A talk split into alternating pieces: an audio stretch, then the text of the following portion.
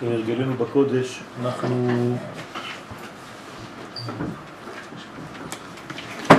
נפגשים בתשעה באב אחר הצהריים בזמן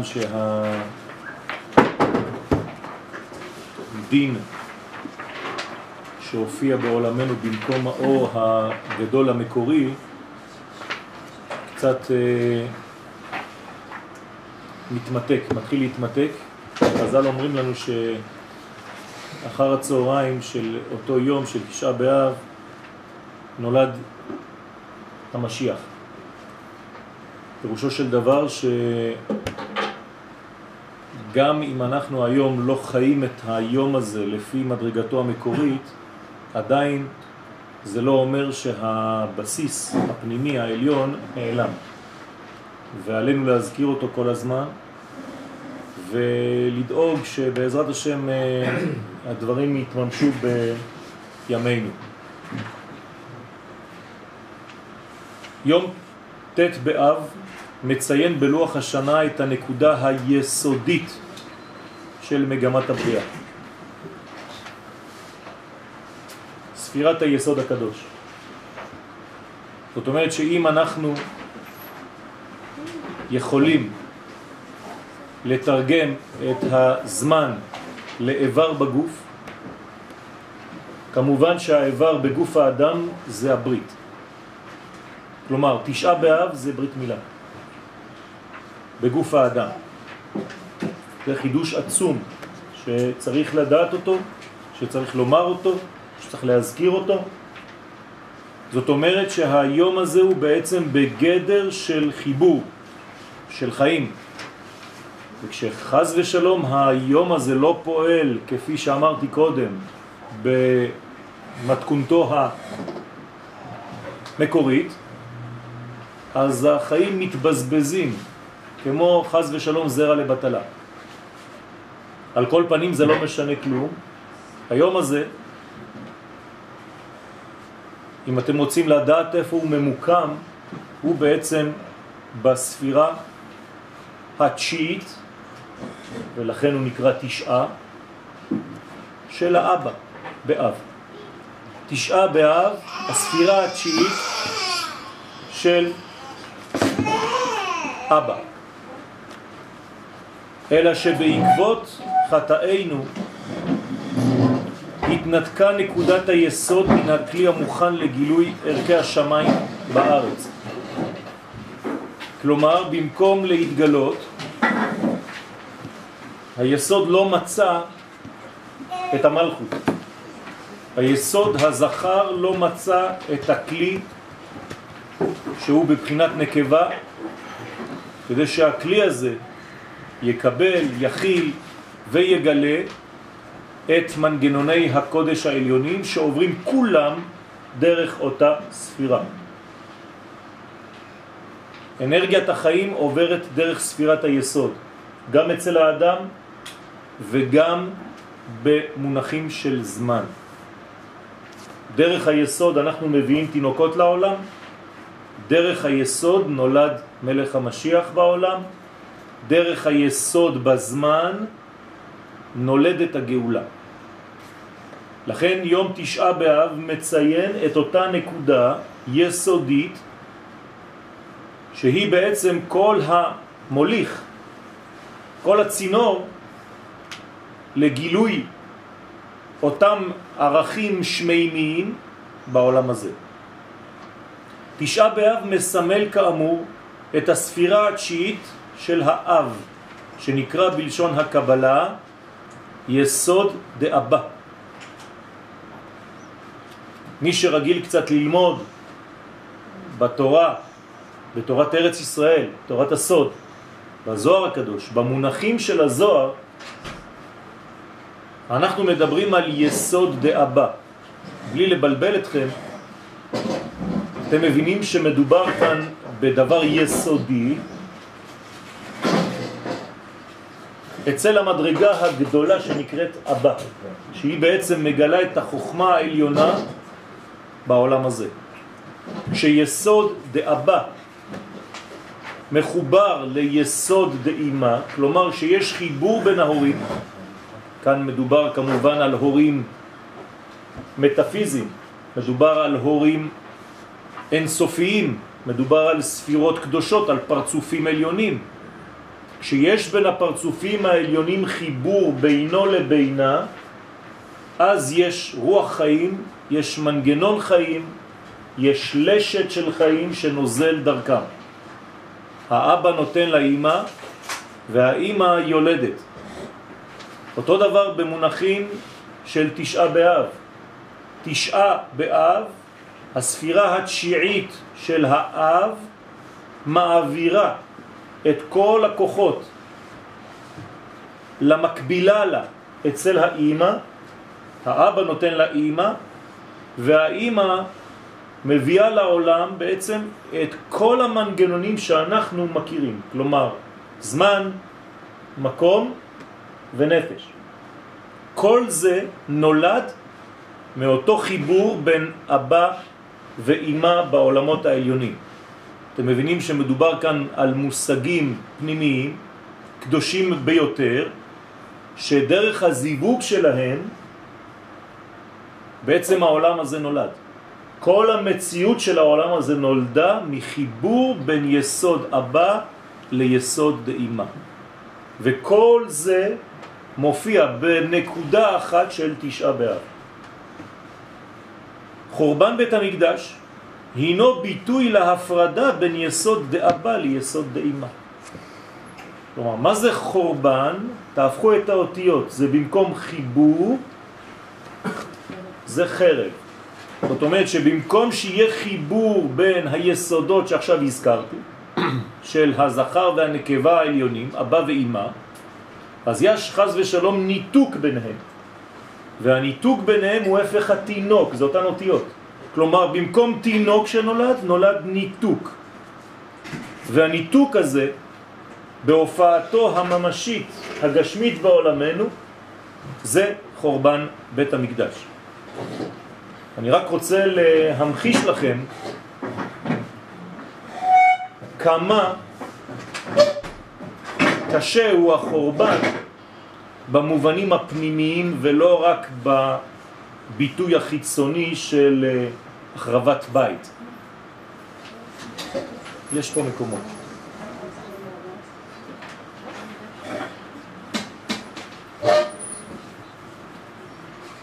ולמה צריך להזכיר את הדברים הללו? כיוון שיותר מדי אנחנו מסתפקים בתוצאות ולא רואים את הסיבות שהביאו לאותן תוצאות. כלומר, למה? מאיפה בא החורבן הזה? אז תדעו לכם קודם כל שהחורבן הוא רק ביטוי, הוא תוצאה סופית של דבר שכבר התנתק בעולמות הפנימיים. ומה שהתנתק שם זה בעצם החיבור בין הזכר לבין הנקבה.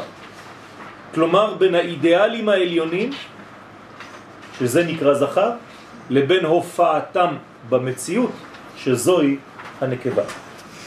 הזכר נותן פוטנציאלים, כוחות, אידיאלים, אבל הוא לא יכול לממש אותם. המימוש בא תמיד דרך הנקבה. ולכן כשהנקבה איננה, הזכר בעצם לא יכול כבר להשפיע. ובמקום שהשפע יגיע לאותה נקבה, השפע הולך לנקבה אחרת, חז ושלום, שזו בעצם נקבה שמחוץ למערכת הקדושה, במילים פשוטות, במקום שעם ישראל יקבל את השפע המקורי, מקבל אותו שאר העולם. ניתוק זה הוביל להפסד גדול בהמשכת הקדושה העליונה והיופי שהיא משדרת על העולם הזה. כלומר, חסר בעולם הזה מאותו יום, בגלל אותו חורבן, חסר בעולם הזה יופי, חסר בעולם הזה נוי, חסר בעולם הזה אור, חסר בעולם הזה בריאות, חסר בעולם הזה שפע, חסר בעולם הזה הרבה מדרגות שכל מה שאנחנו מייחלים להם זה חסר בגלל אותו חורבן. אני רק רוצה להבליט כאן כמה אנחנו לא מבינים מה חסר לנו. ולכן אנחנו לא כל כך דואגים לבנות את בית המקדש השלישי.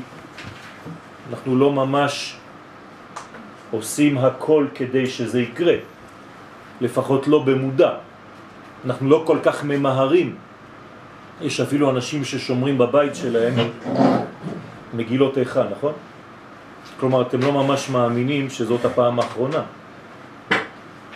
אתם מבינים מה אני אומר? אדם שמחזיר לבית שלו מגילת איכה ושם אותה בין הספרים, זאת אומרת שהוא לא ממש מאמין ששנה הבאה לא יקרא בזה. הוא כאילו אומר אני אקרא עוד פעם ועוד פעם, זה חלק מארון הספרים שלי.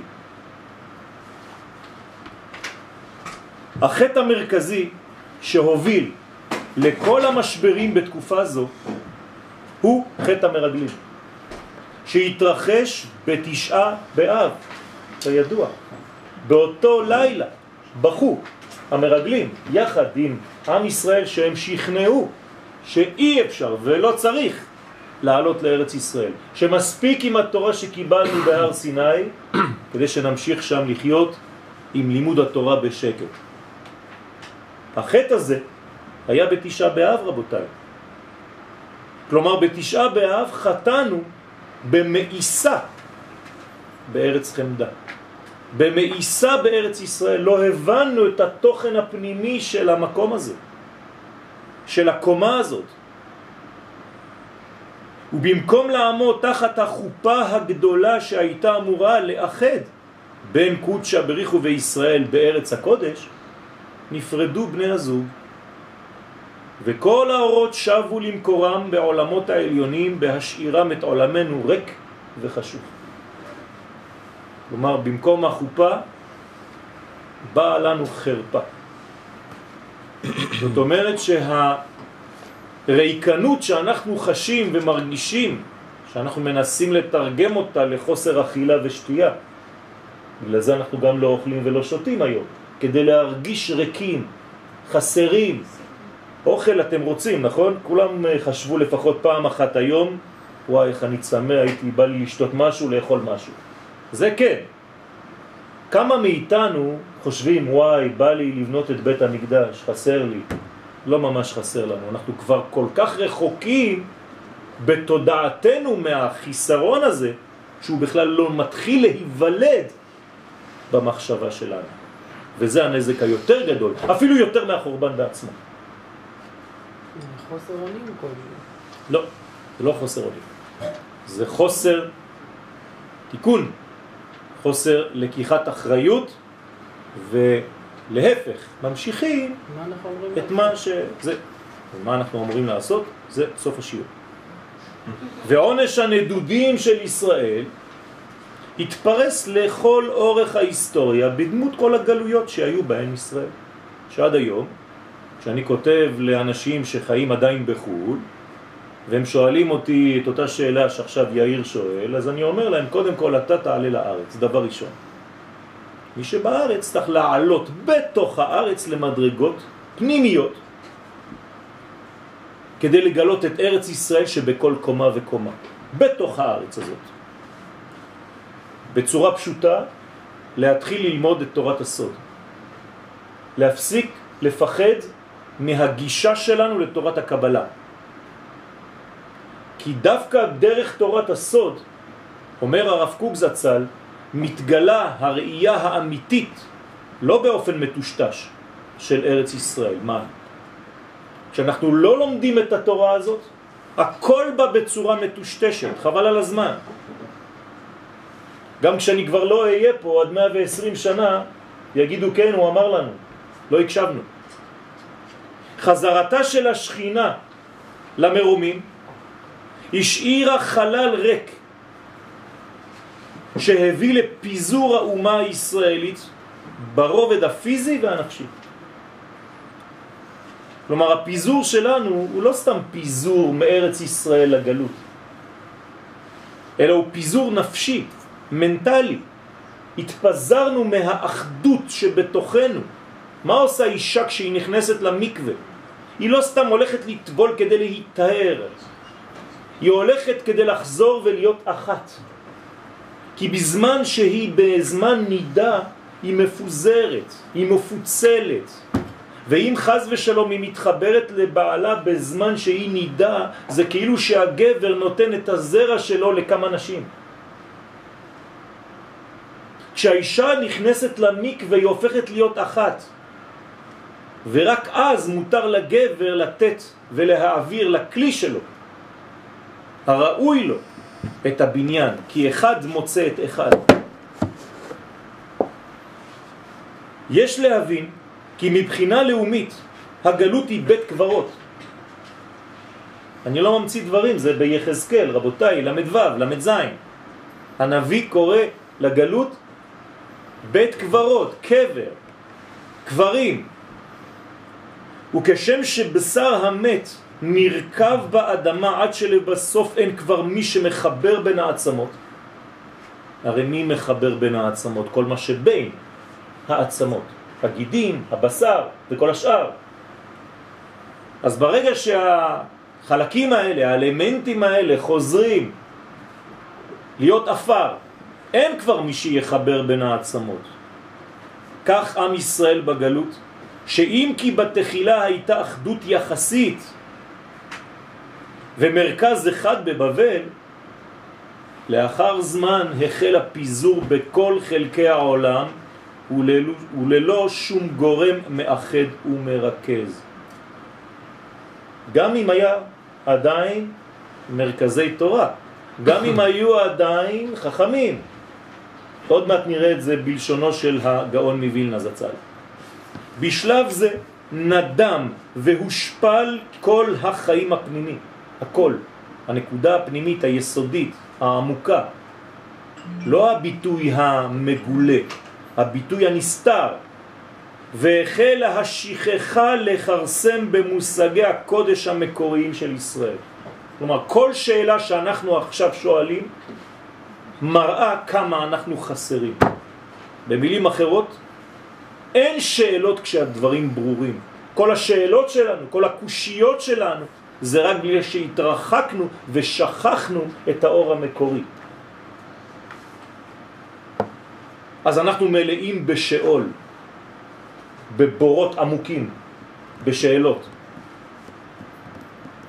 למרות שבתוכנו כולנו תשובה אחת גדולה. ושכחנו את התשובה, התרחקנו מהתשובה והתקרבנו יותר אל השאלה. תשובה קדמה לעולם.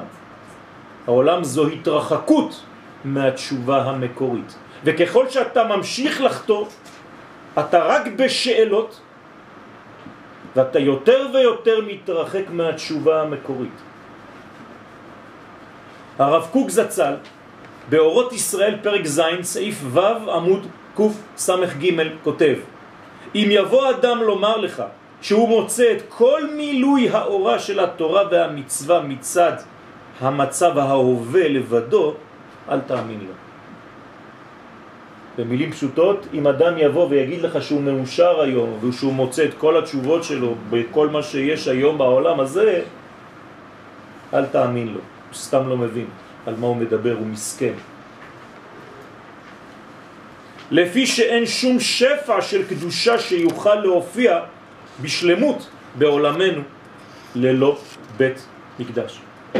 רבותיי, הנושא היום זה הביטוי הממשי שהלך לאיבוד, בית מקדש, בית המקדש. זה הבית, ובית זה אישה, של המקדש, של הקודש. כלומר, הקודש איבד את ביתו. הקדוש ברוך הוא איבד את אשתו. לכן האבל על חורבן הבית אינו בא לציין צער על אירוע טרגי של העבר בלבד. חז"ל מסבירים במדרש תהילים מזמור קל"ז כל דור שבית המקדש לא נבנה בימיו מעלה עליו כאילו הוא, אותו דור, החריבו.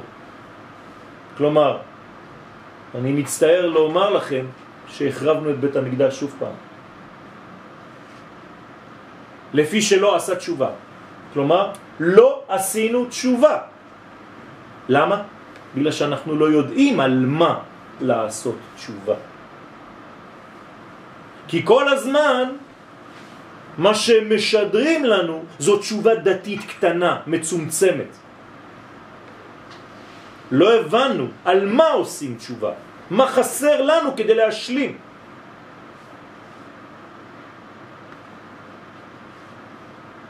אם כן עלינו להתבונן בהווה של חיינו ולהבין שכל עוד והמקדש לא נבנה, הרי שזו הוכחה ברורה שעדיין לא תוהרנו מכל החטאים שהובילו לחורבן.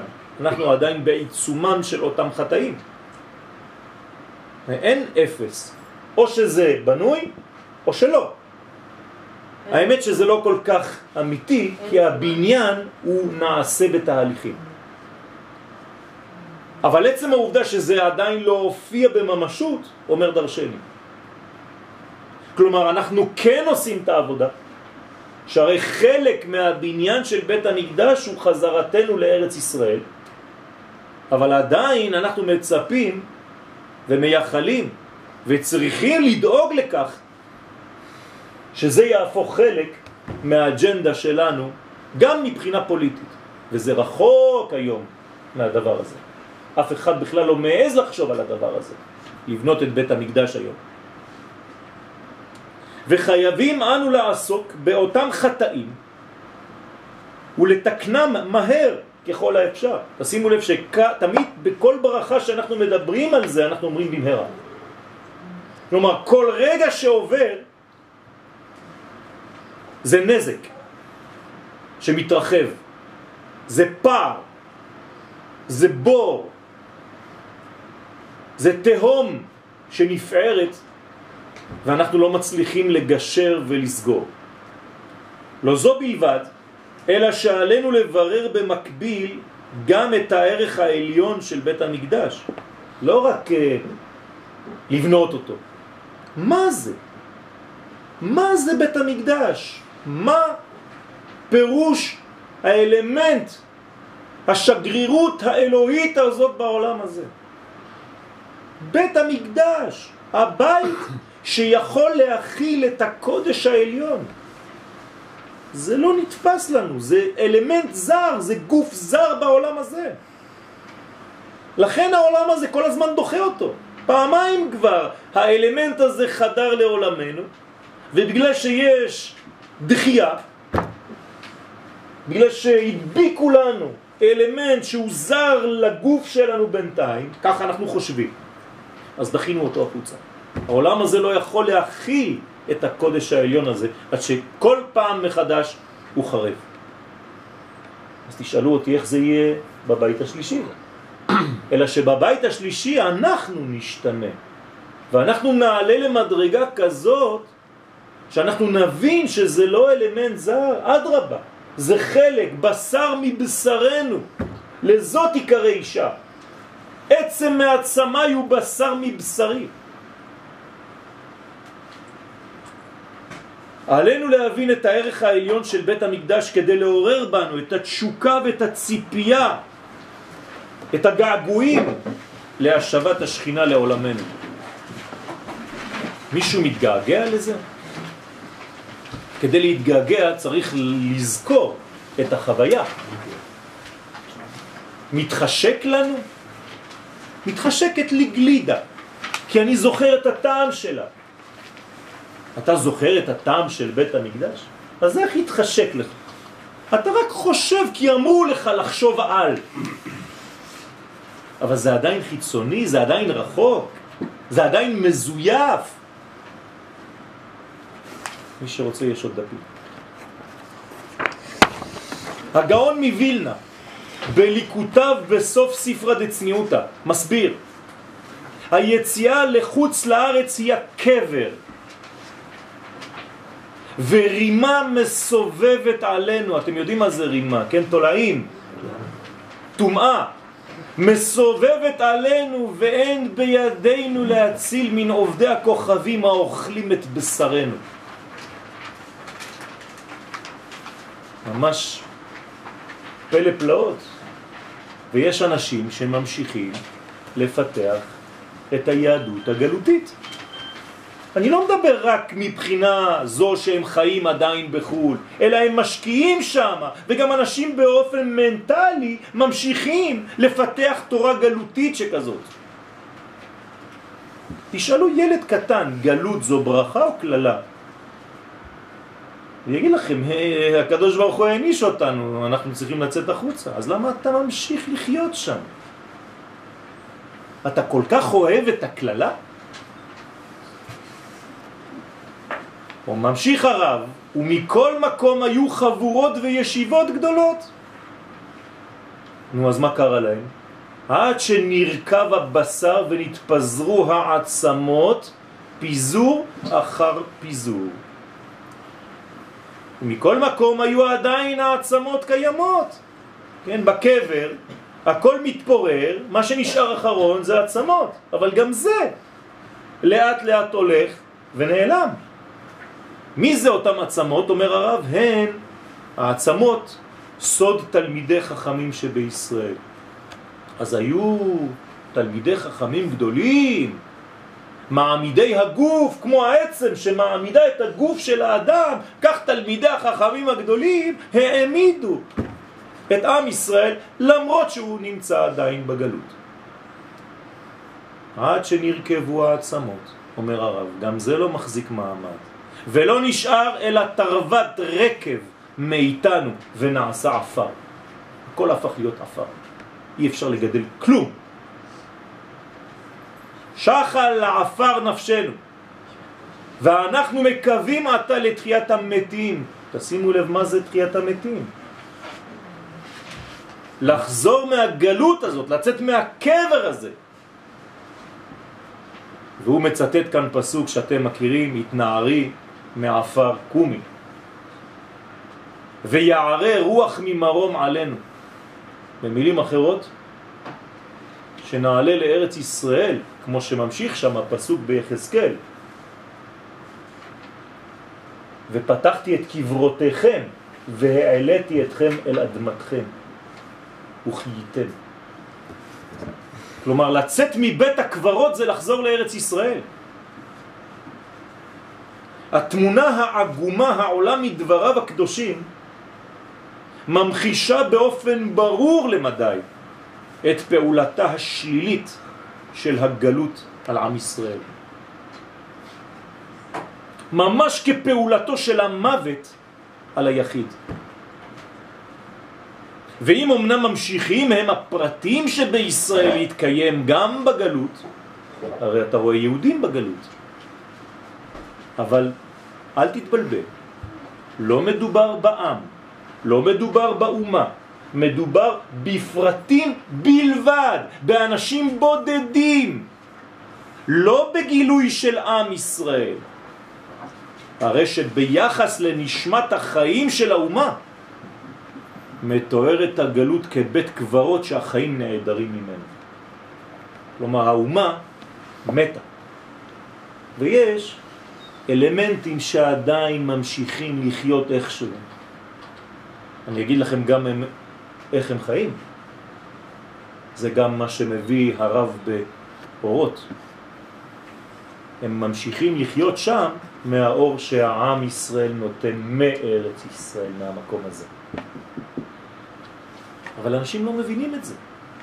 נתתי הרצאה לפני יומיים, ערב תשעה באב, לכמעט 700 איש, ודיברתי על העניין הזה, שיסוד בלי מלכות, שתורה בלי מלכות, שתורה בלי ארץ, שארץ בלי מדינה, שארץ בלי עם ששולט בה. זה אוויר, זה לא כלום. אז כמובן שזה מפריע, כי היו כמה שדרשו שחיים עדיין בחו"ל. אבל אני לא הולך שם ללטף את האנשים, אלא לומר את מה שאני חש בקרבי ואת מה שאני לומד ואת האמת שחז"ל נותנים לנו. לא רוצה להיות שותף להמשך הפוגרום השקט הזה של ההתבוללות. יחידי ישראל הנמצאים בארצות הנכר חוסים בצילן של הממלכות ותחת חסותם של העמים באופן כזה שכל סידורי החיים שלהם וכל קיומם מבחינה חברתית, כלכלית, ביטחונית, הכל נמצא בידיים זרות לישראל. מה עושה יהודי שחי בניו יורק? תחת איזו חסות הוא נמצא? של עם ישראל? לא! של אותה ממשלה, של אותה מדינה, מבחינה חברתית, מבחינה כלכלית, מבחינה מנטלית, הכל. אז מה נשאר לך?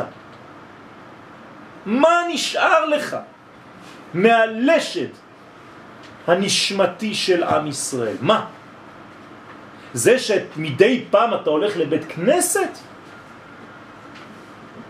למה הדבר דומה לאדם שחי מתחת למים עם בקבוקי חמצן ופתאום הוא יוצא מהמים ורואה אנשים הולכים בלי בקבוקים, בלי סנפירים. אז הוא אומר להם, רצונכם לבוא איתי למטה, יש לי בקבוקים. אומרים לו אותם אנשים נורמליים, תגיד לי, אתה נורמלי? אתה בן אדם, בן אדם צריך ללכת על האדמה, בלי סנפירים, בלי בקבוקי חמצן, עם חמצן טבעי, נורמלי. על מה אתם מדברים? על קהילות? על שיעורי תורה? שמדי פעם אתם הולכים לשמוע בבית כנסת כזה או אחר ואתה חושב שאתה מעוגן ביהדות ובעם ישראל? תוצאות החורבן הן איפה עולם משולל מנבואה ומרוח הקודש. פשוט מאוד. אין נבואה בחוץ לארץ. לא יכולה להיות נבואה בחוץ לארץ. ולכן היהדות שיצאה מארץ ישראל לחוץ על הארץ, היא איבדה את האלמנט העיקרי, את הנבואה, את רוח הקודש. זה מה שרצה לעשות יונה, הנביא, כשרצה הוא בעצמו לברוח מנבואתו. אז הוא ברח. הלך ליפו, נכנס בספינה והתחיל להתרחק כמה שיותר. הקדוש ברוך הוא אמר לו, אתה בורח מהנבואה, נכון? קשים עליך המסרים השמימיים, אבל אני אחזיר אותך, לא יעזור לך. כפי שנאמר בפירוש במגילת איכה שקראנו אתמול בלילה, בפרק ב' מלכה ושריה בגויים אין תורה. אם אין לך מלך, אם המלכים שלך נמצא בגויים יחד איתך, אין תורה. לא שהתורה נחלשת, רבותיי, אין תורה. והגמרא באה ואומרת, אין לך ביטול תורה גדול מזה. לא במובן של ביטול תורה כפי שאנחנו היום יודעים לפרש אותו. אתה רואה טלוויזיה אז אתה עושה ביטול תורה. לא! במובן הפשוט, ביטולה של התורה. ממשיך הפסוק ואומר, גם נביאיה לא מצאו חזון מהשם. אני, אני אעמוד, אורי, בוא בוא לפה. אני רוצה לעמוד. לא, לא, אני רוצה לעמוד כי אני לא רואה את כולם. אני לא רואה את כולם, בוא בוא.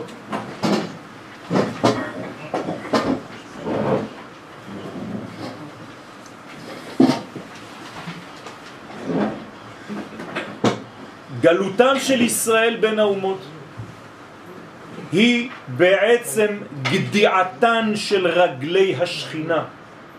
אנחנו חותכים מגדעים את הרגליים של הקדוש ברוך הוא חז ושלום כשאנחנו לא נמצאים בארצנו. עד שאין לו לקדוש ברוך הוא מקום לשבת עליו ולגלות דרכו את תהילתו. כלומר הקדוש ברוך הוא בעצמו נמצא בכלא בגלל אותם יהודים שלא מבינים וממשיכים לחיות בחו"ל תחת חסות של איזה מין תורה דמיונית והוא הסימן המובא במגילת שיר השירים על הפסוק שראשי נמלה טל. מה זה שראשי נמלא טל? מי מדבר? הקדוש ברוך הוא מדבר. הוא אומר לנו, הוא מגלה לנו שהראש שלו, מי זה הראש שלו? המחשבות שלו, האידאות שלו, הערכים הגדולים שנמצאים בראש, מלאים בטל. מה זה טל? טל זה אורות. כי טל אורות תלך. זאת אומרת שהראש של הקדוש ברוך הוא כביכול, כן, זה ציורי, מלא באורות. אבל מה חסר לו? כלי. אתם יודעים מה זה אור בלי כלי? אור בלי כלי לא יכול להתגלות, הוא לא רק שזה שהוא לא יכול להתגלות, הוא גם מתפוצץ מרוב זה שהוא לא יכול לגלות את עצמו. ולא יכול יוסף להתאפק. אנחנו גורמים לקדוש ברוך הוא לא להתגלות בעולם חז ושלום. כשאנחנו לא מבינים את היחס האמיתי שלנו אל תורתנו הקדושה, שהיחס הזה עובר בהכרח דרך היותנו על אדמת הקודש. משה רבנו אומר בפרשה שאנחנו נקרא בשבת בעזרת השם, פרשת בית חנן, 515 ו-15 תפילות, אומר משה רבנו, כדי להיכנס לארץ ישראל. 515 תפילות. עד שהקדוש ברוך הוא אומר לו, תפסיק. זה לא שזה לא עזר לכלום. בתוכן אומר משה לקדוש ברוך הוא אלה, הוא מצטט את הקדוש ברוך הוא, אלה החוקים והמשפטים אשר ציווה השם אלוהינו לעשות כן בקרב הארץ. איפה אתה יכול לעשות את החוקים והמשפטים? בקרב הארץ, בקרביים של ארץ ישראל, לא בחוץ. אז אומר הפסוק בשיר השירים שראשי נמלטל שהראש מבטא את המחשבה האלוהית שאם כי היא מלאה בערכים הנקראים טל אורות. כתבתי לכם בסוגריים שלוש אותיות י' כ' ו' של שם השם י' כ' ו' כ' שלוש האותיות הראשונות במילוי כזה י' ה' ו' זה נקרא בתורת הקבלה מילוי אלפין עולות למניין טל, כלומר יש לו לקדוש ברוך הוא הכל למעלה, כל האורות מוכנים. חסר לו רק דבר אחד, ראשי נמלא טל, אבל מה חסר לי? רגליים, חסר לי כלי, חסר לי אישה. אדם שאין לו אישה נקרא שאין לו קרקע. הקדוש ברוך הוא כשאין לו אישה, גם לו אין קרקע חס ושלום במציאות, הוא לא יכול להתגלות. אז איפה הגלות של הקדוש ברוך הוא? בשמיים. דרך אגב, זאת אותה גלות של אותם אנשים שלא גרים עדיין בארץ ישראל, שלא דרים כאן. גם היא, אותה גלות היא בשמיים, היא לא במקום נידח בעולם. הפסוק אומר את זה בפירוש. אם יהיה נידחך בקצה השמיים, הם לא גרים בסוף העולם. הם גרים בקצה השמיים, רבותיי. אתם מבינים? הם אפילו לא, לא על כדור הארץ. בכל זאת חסר הכלי האחרון המיוחס לספירת המלכות, שכנגד אות ה' אחרונה שבשם י' כ' ו' כ'. כלומר יש יקו, יהו, אליהו הנביא. מה הוא בוכה אליהו? שתמשיך אני רוצה אלי י' כו' לא רק אליהו, אליהו זה שם שחסר עדיין. חסר את ההא האחרונה. אשר דרכם מופיעים כל אותם ערכים שמימיים בעולם הזה. שהרי עם השלמת האות ה' המיוחסת למלכות, הרי השם מופיע בשלמות באופן כזה. י', ה' ועוד ו' ועוד ה'. והוא עולה למניין גאולה רבותיי. גאולה זו השלמה של כל השם הזה בצורה כזאת כמו שזה מופיע עכשיו בפניכם. ואנחנו מדברים על גאולה, וכולם מדברים על גאולה, איזה כיף, שרים שירים. We want משיח now. קל לשיר את זה מרחוק. על זה נאמר במסכת תענית,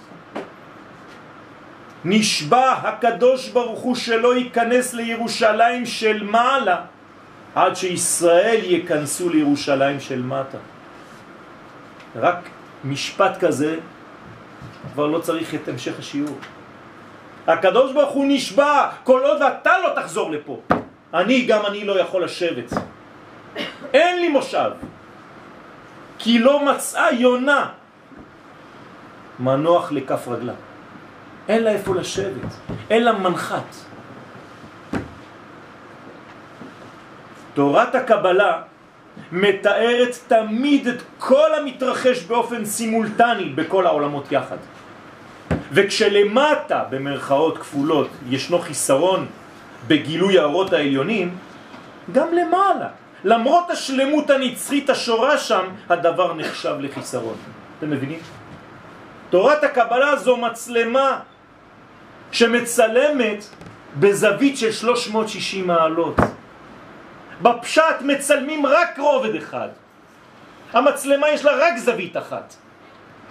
וכל מי שצילם ורוצה להיות, כן, מפיק סרטים, החלום שלו זה לראות את אותה סיטואציה מכל הכיוונים.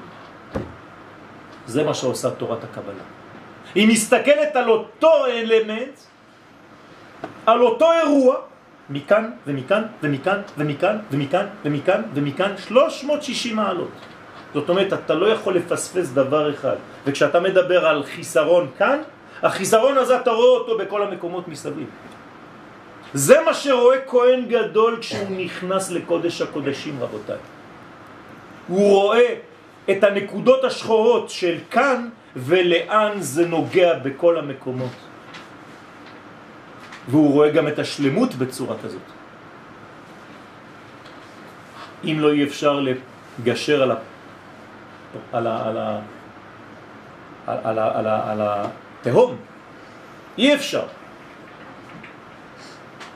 כניסתם של ישראל למטה, מה זה כניסתם של ישראל למטה, לירושלים של מטה? פירושה עליית עם ישראל לארצו, זה דבר פשוט רבותיי. אנחנו חוזרים לירושלים. מרוסיה, מאמריקה, מצרפת, ממדריד, מלוס אנג'לס, לא יודע מאיפה. והקדוש ברוך הוא אומר לך, אם אתה לא חוזר, אני לא יכול לחזור. היא המפתח הראשון להגעה אל עולם התיקון.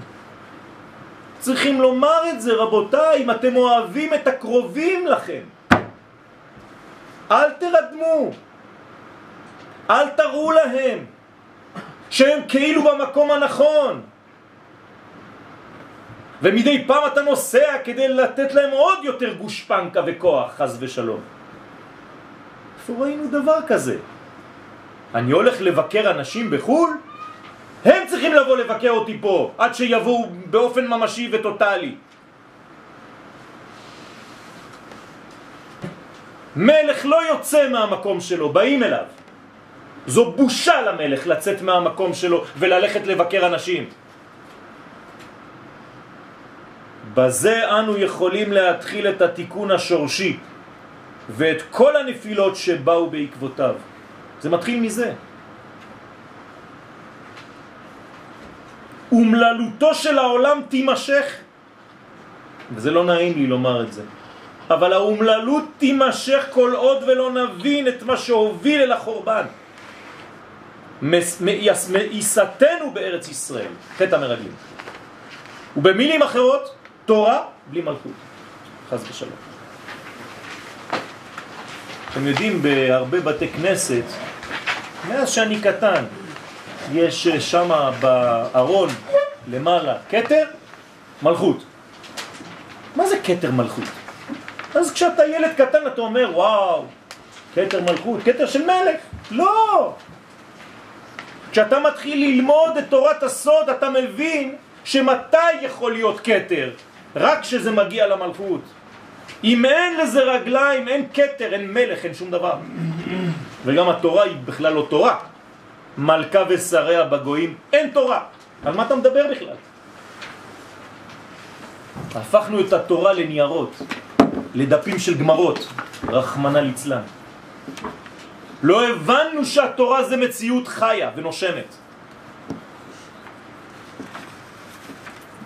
הבכי בתשעה באב אמור לבטא את הכרתנו הפנימית בחיסרון שנוצר בגלל חורבן בית המקדש. זה חור בפנים שאתה צריך להרגיש היום. אם לא, בשביל מה אתה צם? גם הצום הפך להיות פולחן דתי. אם אתה לא מבין את העיקרון הפנימי שמאחורי הצום הזה, שמבטא צמצום, אז למי אתה עושה טובה?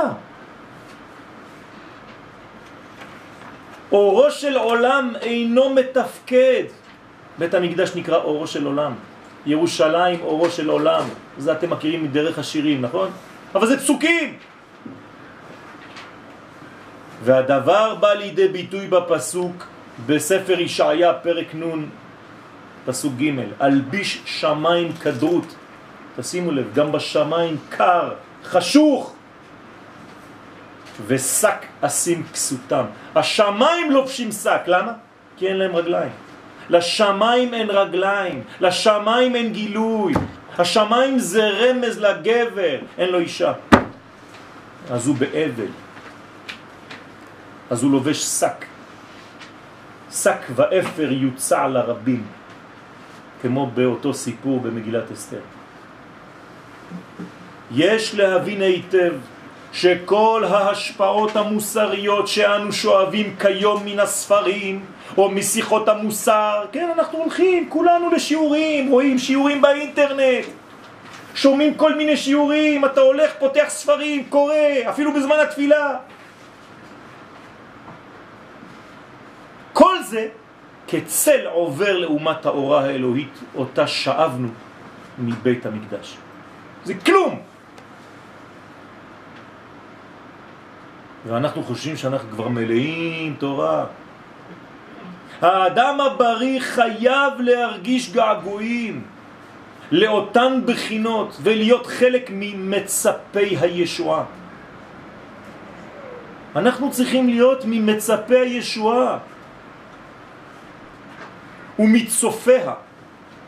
כלומר, מאותם שיודעים להביט ולהסתכל בכל המאורעות כחלק בלתי נפרד מהתגדמותה של אותה גאולה כמעט כמעט. כשיש מלחמות בעולם, כמו המלחמה הזאת, צוק איתן, מה זה? בשביל מה זה? מסביר הרב באורות, אותו דבר, אורות המלחמה. זה מקדם את תהליך הגאולה ומגלה את אורו של משיח קומה אחת יותר גבוה. אתה לא מבין את זה? לא הבנת כלום. אתה חושב שזה איזה מין מבצע שהיינו בו, יצאנו ממנו, הפסקת אש ונגמר?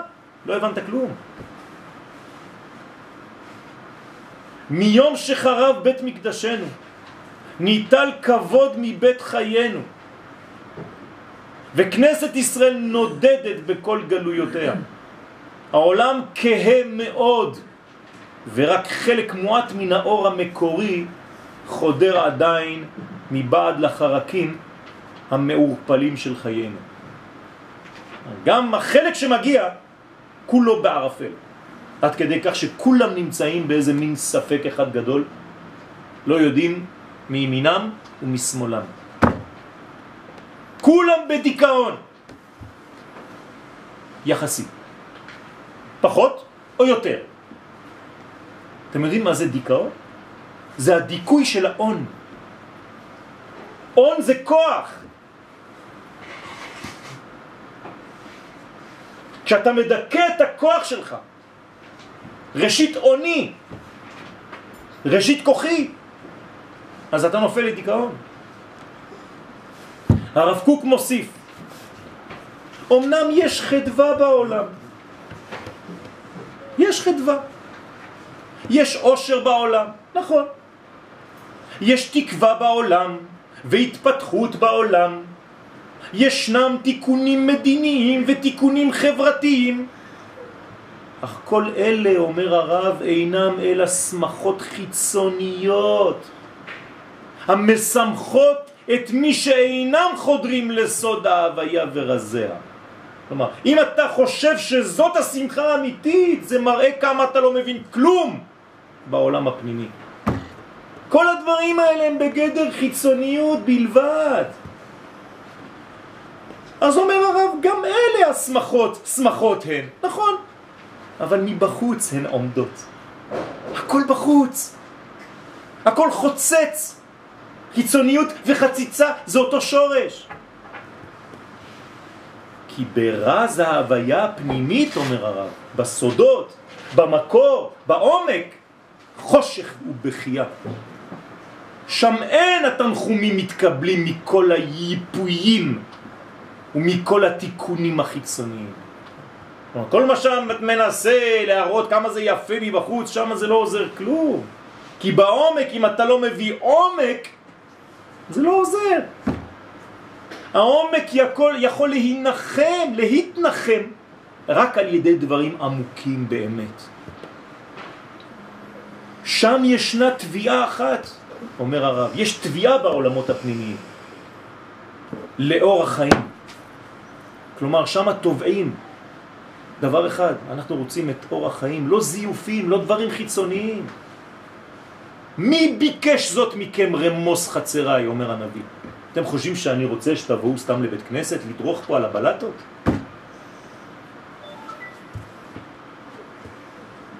בשפעת היצירה הפנימית. אם אין יצירה פנימית, אז כל הדברים זה בגדר חיצוניות. לסדר עולם רבוי ודשן. אנחנו רוצים דברים אמיתיים שידשנו את העולם. אז מי מסוגל לעשות דברים כאלה? חלק מהתשובה שלך. קדושי עולם שחלקם בחיים כרבי עקיבא וחבריו, כלומר שנכנסו לתורת הקבלה, לתורת הסוד. אותן הנשמות הקדושות שעלו במחשבה הקדומה, הם, הם מנחמי האמת. רק הם יכולים לנחם. כי הם נוגעים ביסודות השורשיים של הדברים, לא בחיצוניות. המנחמים בעומק, אומר הרב, ממקור המחשבה העמקנית יוצאות תנחומות אל. רק משם הקדוש ברוך הוא יכול להתנחם. אנחנו עכשיו נכנסים לשבעה דנחמתה. כלומר, שבע שבועות של נחמה, אחרי שלושה שבועות של פורענות. ביחד עשר. עשר ספירות. אבל רבותיי, אם יש שבעה של נחמה, איך יכול להיות שהם יצאו משלושה של פורענות? זה לא הגיוני. הרי מה שיש בשורש חייב להופיע בתוצאה. תשובה, אם אתה רואה שיש באמת שבע מדרגות של נחמה, זאת אומרת שגם מה שחשבת בהתחלה שזה שלושה דפורענותה, זה לא היה נכון. אתה לא הבנת את הדברים. כלומר אנחנו צריכים לחזור ולהתייחס ולגשת אל כל הלימודים שלנו מההתחלה.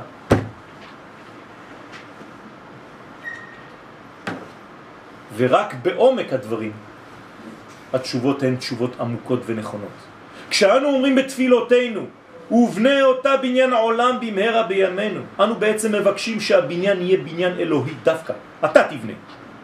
כלומר, בניין שיהיה מכוון אל הערכים האלוהיים. גם אם אנו, בני ישראל למטה, נהיה שותפים לבניין הזה בפועל. אתה תביא אבנים, אבל אתה מבקש ממנו, והוא סוד הכתוב, מקדש השם כוננו ידיך.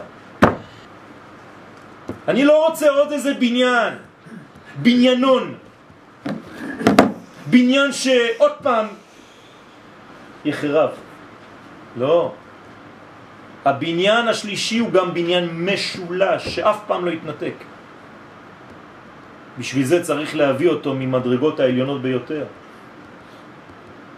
אתם יודעים שאי אפשר לבנות את בית המקדש השלישי בלי נבואה?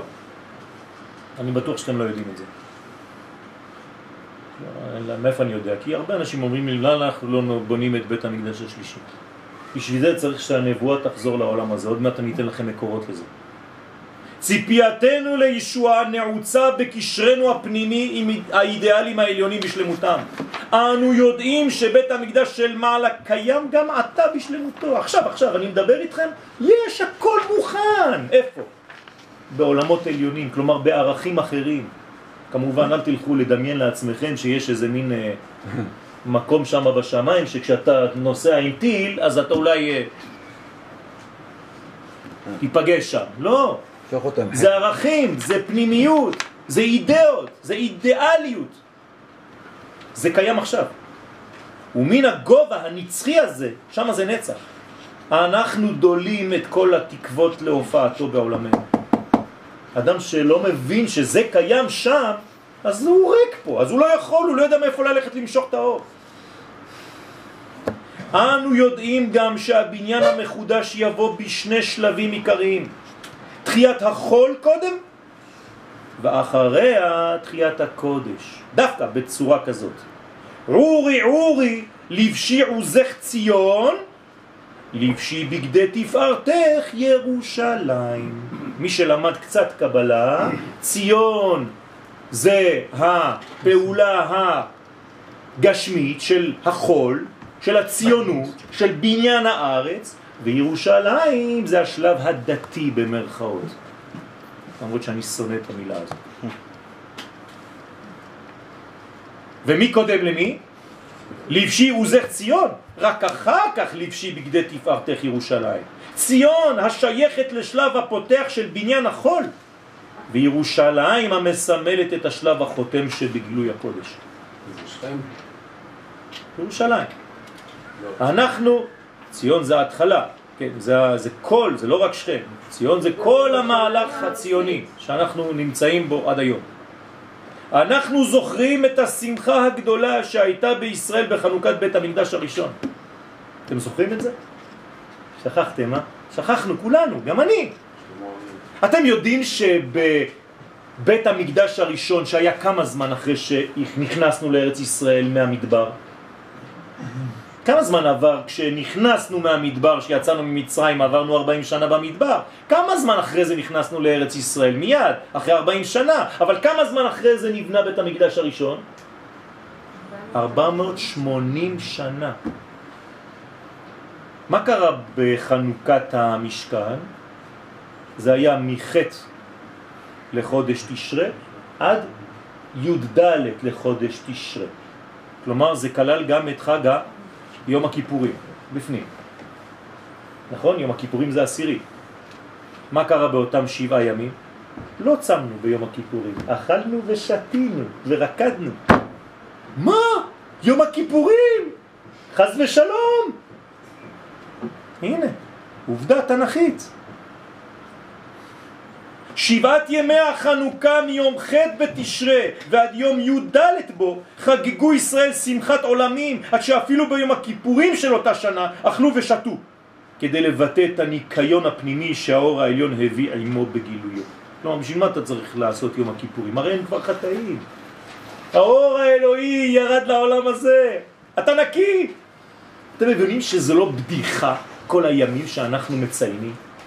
היום יום הכיפורים אתה בא עם איזה פרצוף של תשעה באב, כאילו מה קורה?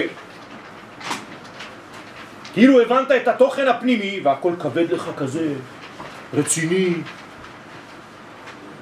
על מה אתה מדבר בכלל? זה לא פרסה. אם אין מה לתקן, לא מתקנים. אותו אור שהגיע באותה שנה סילק את כל חטאי ישראל, ולא היו צריכים להתענות ביום הכיפורים. מעין השמחה הזאת עתידה להתגלות בגאולתנו האחרונה. והרמב"ם כותב על זה במורה נבוכים חלק ב' פרק כ"ט, בפירושו על הפסוק בישעיה פרק ל', אותו פסוק שאנחנו אומרים בברכת הלבנה. והיה אור הלבנה כאור החמה, ואור החמה יהיה שבעתיים כאור שבעת הימים. מתי? כשהקדוש ברוך הוא כבר יחבוש לנו את כל הכאבים ואת כל השברים ואת כל המכות שקיבלנו. מה אומר הרמב"ם? אור שבעת הימים הוא רמז לאור שהופיע במשך שבעה ימים של חנוכת בית ראשון. כאור שבעת הימים ההם, הוא לא מדבר סתם בחלל על איזה שבעה ימים רוחניים, לא יודע מה. הוא אומר אותו דבר, מה שראינו בבית המקדש הראשון, אותם שבעה ימים, ככה זה יהיה.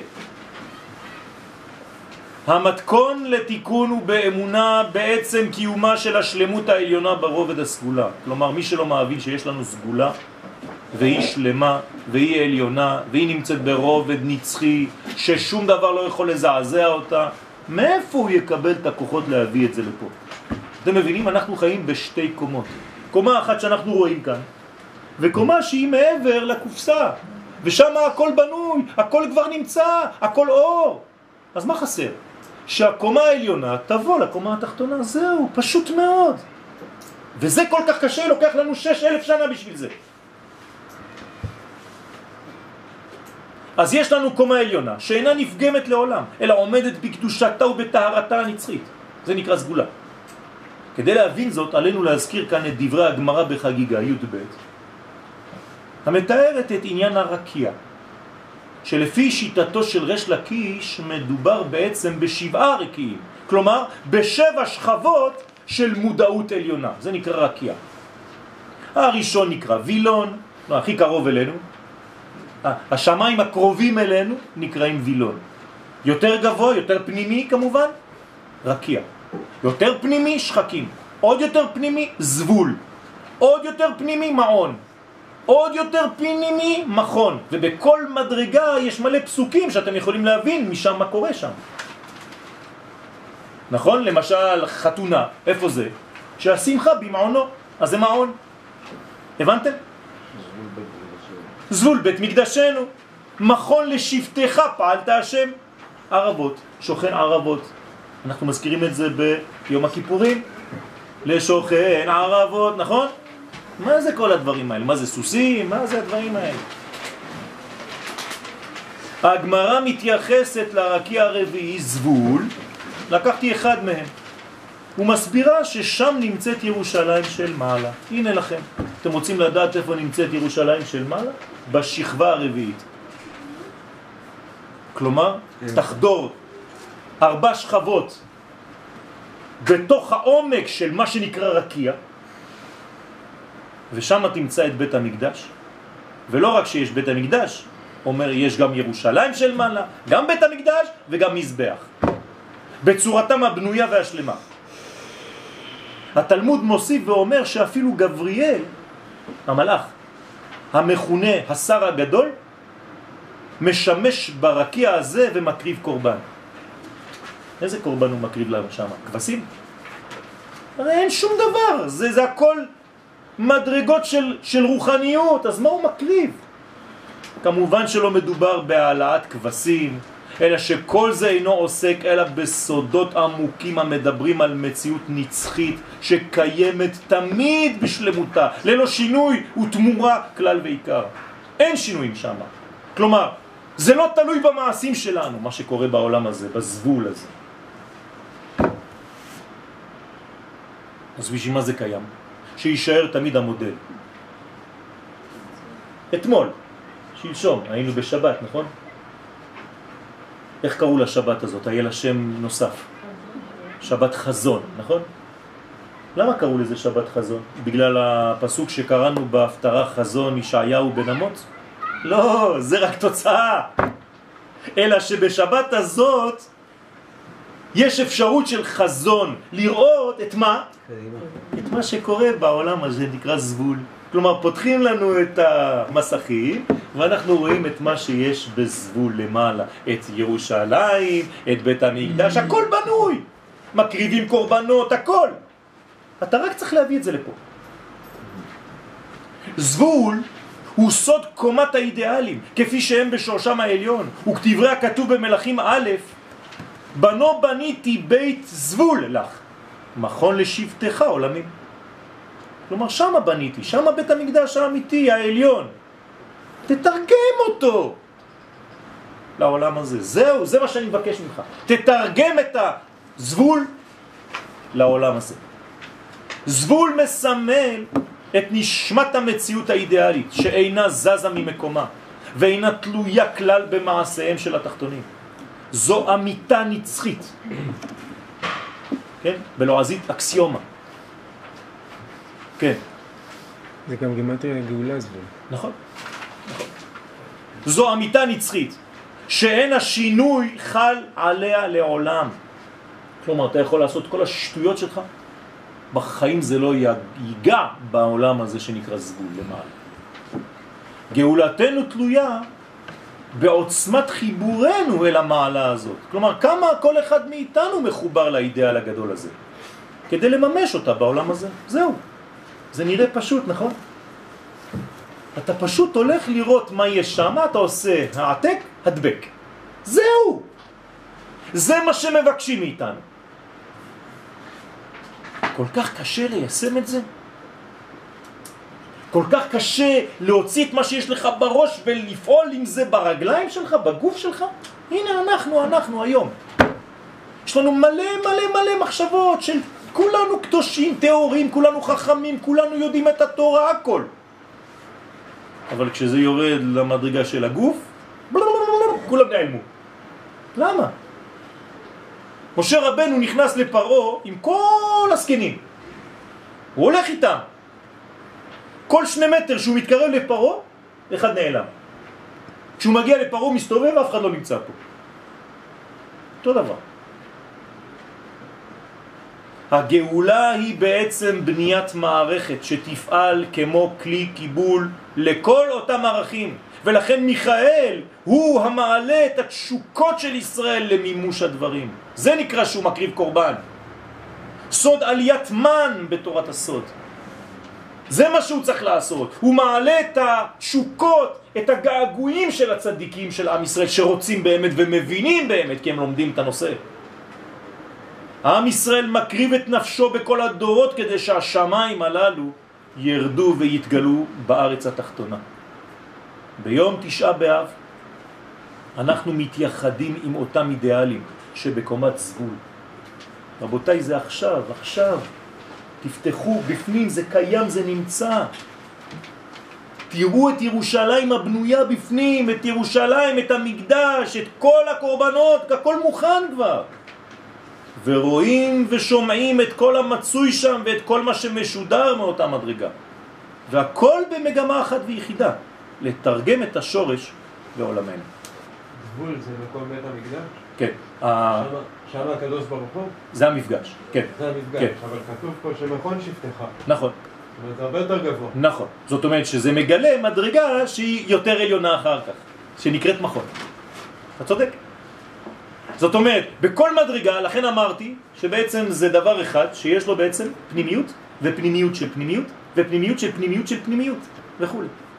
כמו אותו טקסט בתורה, נכון? חכמי הקבלה לא המציאו טקסטים אחרים, זה אותו פשט.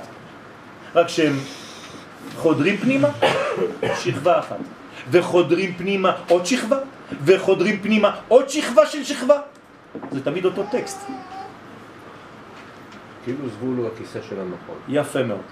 כל מדרגה היא בעצם נקבה ביחס למדרגה הפנימית יותר, והיא כיסא בשבילה.